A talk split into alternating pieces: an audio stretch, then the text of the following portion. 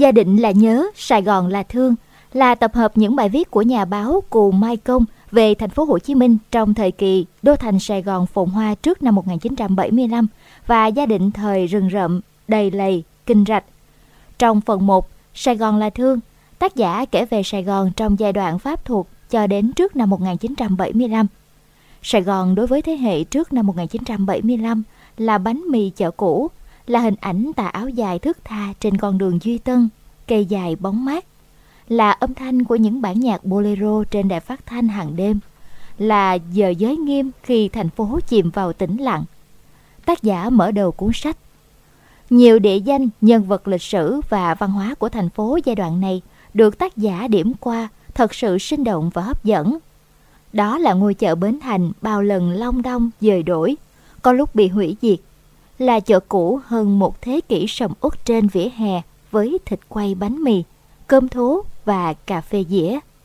Đó là đường Catinat, nay là Đồng Khởi, Channer, nay là Nguyễn Huệ, đại lộ cà phê, phố bánh mì đầu tiên của Sài Gòn, hay các trường kiến trúc, luật khoa cũ với khung trời đại học nổi tiếng trong thi ca. Mỗi địa danh, tác giả bày ra cho người đọc những thông tin, câu chuyện ly kỳ đầy ngạc nhiên.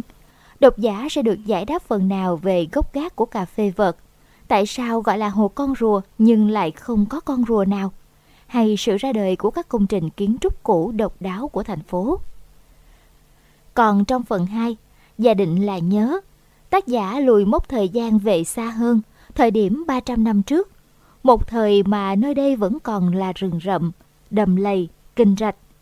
Để từ đây, bạn đọc như chiêm ngưỡng được những thước phim lịch sử hấp dẫn về những biến động thuở vùng đất mới hình thành. Những cơn bình lửa hồi thế kỷ 18, trận chiến bi tráng chống Pháp tại thành gia định năm 1859. Trong gia định là nhớ, Sài Gòn là thương. Mặc dù trích dẫn tư liệu từ nhiều sử gia, học giả, nhà nghiên cứu, với nhiều hình ảnh tư liệu quý giá. Tuy vậy, tác phẩm không khô cứng như sách giáo khoa lịch sử, mà rất gần gũi, dễ vào. Một phần nhờ giọng văn như kể, bình dân, mộc mạc, rất Sài Gòn của Cù Mai Công. Cạnh đó, màu sắc riêng của tác phẩm còn nằm ở những mẫu chuyện thị dân được các nhân vật trong sách người kể lại, thu thập. Và cả nhiều ký ức riêng của chính tác giả, từ mùi cà phê nóng ở chợ cũ, con đường rợp cây lá, trên con đường thổi nhỏ cùng gia đình đi chơi sở thú, cho đến những khung trời bình yên, mát rượi dưới những tàn cây sao dầu ở cơ quan cũ. Trải qua hơn 300 năm, vùng đất Sài Gòn gia định năm xưa giờ đã trở thành một siêu đô thị của hơn 10 triệu người sinh sống với nhiều thay đổi. Đường dưới, con đường nhỏ hẹp và ẩm ướt từ Sài Gòn vào chợ lớn xưa kia, này đã trở thành đại lộ Đông Tây với hơn 10 làng xe. Cụ Mai Công dẫn chứng. Đáng tiếc thay, nhiều địa danh, công trình kiến trúc, câu chuyện và nền nếp văn hóa độc đáo được đề cập trong cuốn sách đã không còn dễ tìm ở hiện tại. Khi đọc sách và nhìn vào biến chuyển không ngừng theo dòng thời gian, người đọc ắt sẽ đồng cảm với cái cảm giác ngậm ngùi, tiếc nhớ không thể che giấu của tác giả. Dẫu biết rằng cái cũ không đi sao cái mới lại, nhưng chứng kiến một phần đời của mình mất đi, ai mà không cảm thấy tiếc nuối, huống chi đó là kỷ niệm của nhiều thế hệ. Cuốn sách nhẹ nhàng đặt ra nhiều suy ngẫm về những nét văn hóa lịch sử vàng son, những viên ngọc quý của thành phố Hồ Chí Minh vẫn còn hiện diện.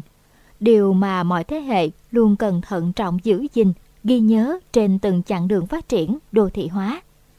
Gia định là nhớ, Sài Gòn là thương là tập sách đầu tiên của một series sách mà First New Trí Việt sẽ phối hợp với tác giả Cù Mai Công để thực hiện gấp trong thời gian tới, gồm có Sài Gòn một thuở, Dân ông tạ đó, tập 2. Sài Gòn một thuở, Dân ông tạ đó, tập 3. Đặc biệt, lần đầu tiên sau 25 năm, 6 tập Sài Gòn by Night sẽ được tái bản. Đây là những tập sách bestseller ra liên tục trong 6 năm, từ 1997 đến 2002 của tác giả Cù Mai Công, ít nhiều gây chấn động dư luận thời kỳ đó. Lần tái bản đầu tiên này không chỉ in lại những bài báo về một Sài Gòn về đêm của giới trẻ ăn chơi lúc đó, mà cũng là lần đầu tiên tác giả công khai bí mật hậu trường của những bài phóng sự ấy.